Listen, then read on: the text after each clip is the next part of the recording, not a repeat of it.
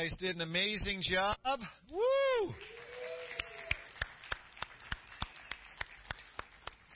It's almost like we were right there on that first Christmas, huh? I want to thank Mr. Aiden Rader for being our narrator for the Christmas story. Great job, Aiden. Want to thank Miss Gabby Smithberg for memorizing the lines as our lead angel.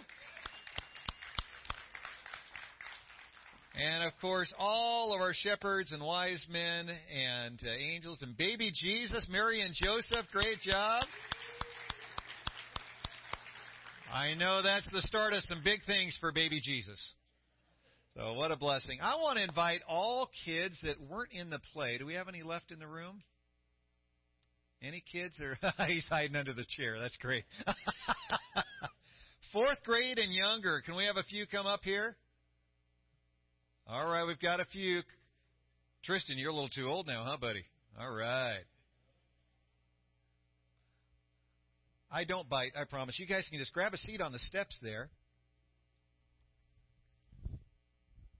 And why don't you face this direction?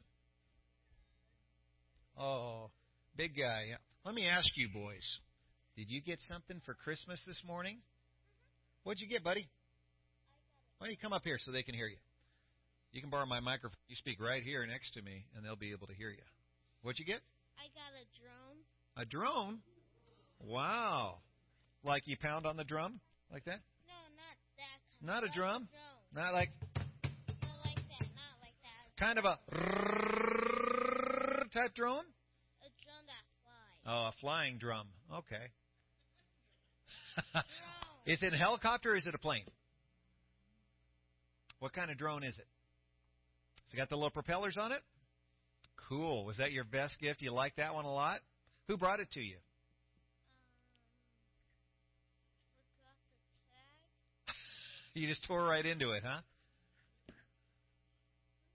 You think Santa got you that one? Yeah. Cool. That's awesome. What did you get for Christmas, buddy? What did he get? Um, a table and a brush set. A table and a brush set? Wow. Does he like to paint? He loves brushing his teeth. We need all the kids to hear that. loves brushing his teeth. How many teeth does he have now? Mm-hmm. All but the molars? That's pretty good. Well, learning to brush your teeth at a young age is a great thing. Do you think he'll love to brush his teeth as a teenager? We're hoping. We're crossing our fingers, huh? Well, I have a question for you, Mr. JT.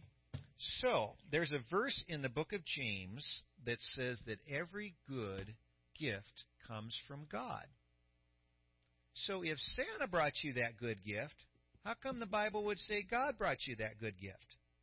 What do you think? That's kind of a tough one, huh? God made us to build the toys, but Why don't you come up here so everybody can hear you?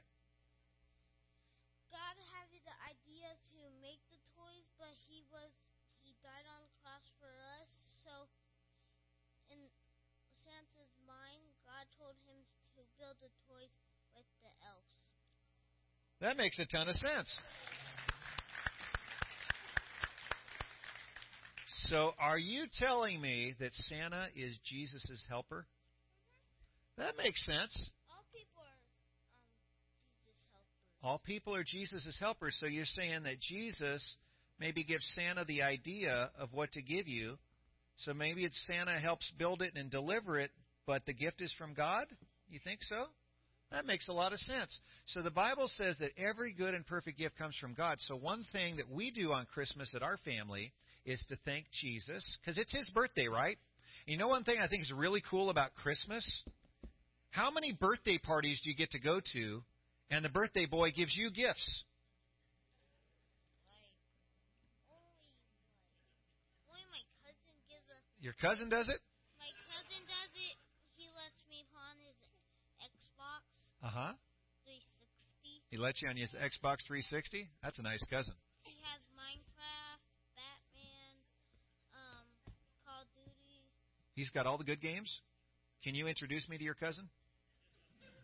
You already met him. Yeah. You remember my Auntie Mel? hmm, okay. Do you know the boy cousin, The boy cousin. What's his name? Glenn Jr.? Glenn Jr. I probably met him, huh? He's got the good games. Well, I think that is so cool that it's. was here when Charlie died. Oh, okay. I probably met him then, huh? I think it's so cool. It's Jesus' birthday, and Jesus lets us get all these awesome gifts, like the toothbrush kit and your wonderful drone. Not a drum, a drone. You want to play this? Maybe someday, huh? And so it's Jesus' birthday. And so in our family, we celebrate Jesus' birthday, but we also give each other gifts. And it's kind of like we're being like Jesus when we give each other gifts on Christmas, huh? Because Jesus gave us the greatest gift ever, the gift of Himself on Christmas morning. Jesus was saying, hmm, what should I give JT that's better than anything in the universe? I could give him the moon, because I made the moon. That'd be kind of a cool gift, huh? I could give him a, a drone, or better yet, I could give him like Air Force One, the plane the president gets to fly around in. A hoverboard would be cool, just like from Back to the Future. That'd be kind of cool. And he said, You know what? I'm going to give JT the very best gift. I'm going to give him the gift of myself. I'm going to go to earth and die on the cross so he can be forever in heaven. And you know what's cool about heaven?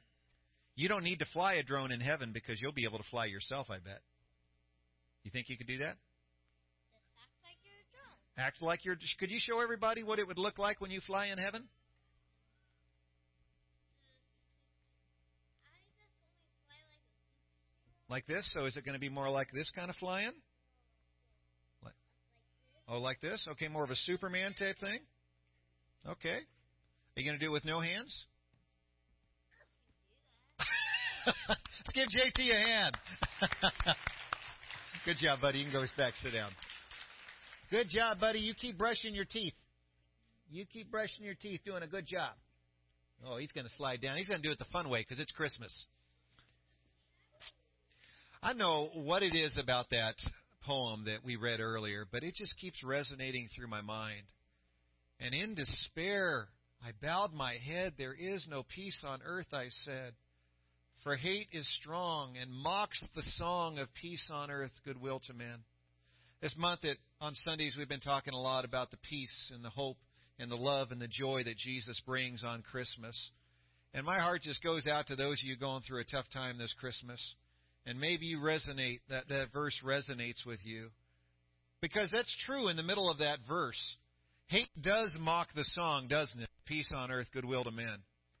Every single year, when we sing those songs, you know, hark the herald angels sing, and joy to the world, and peace on earth, goodwill to men, there's that lingering pain and hate that kind of shoves those lyrics down and says, hogwash.